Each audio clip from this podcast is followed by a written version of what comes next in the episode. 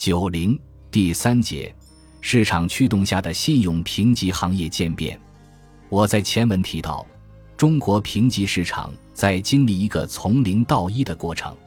这个零代表了我们在中国评级市场从零开始建立信用基准，建立有区分度的评级体系。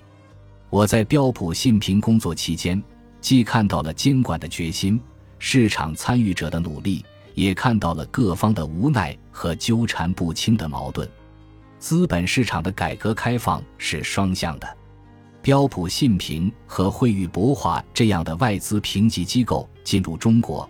秉承国际评级的原则和评级方法，在国内信用评级市场展业，给国内市场带来不一样的声音。遗憾的是，并没有像一开始大家期待的那样起到鲶鱼效应。两家外资评级机构仅在资产证券化评级市场略有建树，主要原因在于很多资产证券化的客户本来就在和三大国际评级机构合作。早早取得国际评级，以吸引国际投资者，而且这些客户在资产质量、交易结构等方面都是行业最高标准，已经取得了国际评级 AESF 的评级，因此这些客户对于取得标普信评和惠誉博华的评级是非常顺理成章的。但是，外资评级机构在信用债领域则乏善可陈。因为国内市场仍属于发行人驱动的市场，发行人对于高评级的执念在短期内难于撼动。另一方面，国内评级机构纷纷在香港开展国际业务。自从2012年7月31日，国内最大的评级机构中诚信在香港成立了中国诚信信用评级有限公司，联合资信、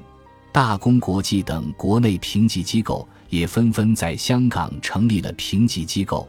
都取得了香港证监会十号牌照，在香港提供评级业务。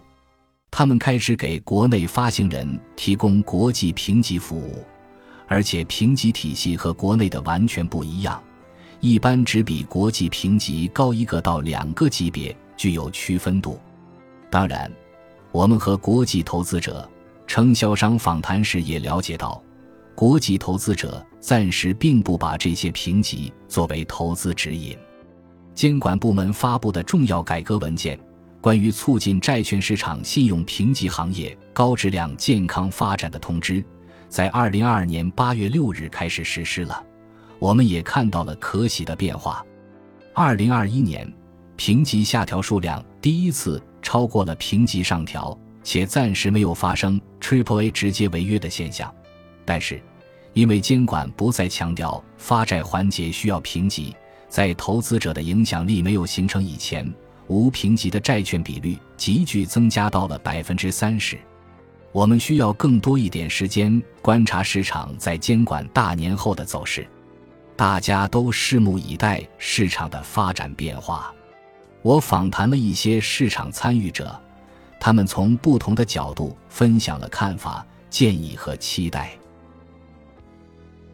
本集播放完毕，感谢您的收听，喜欢请订阅加关注，主页有更多精彩内容。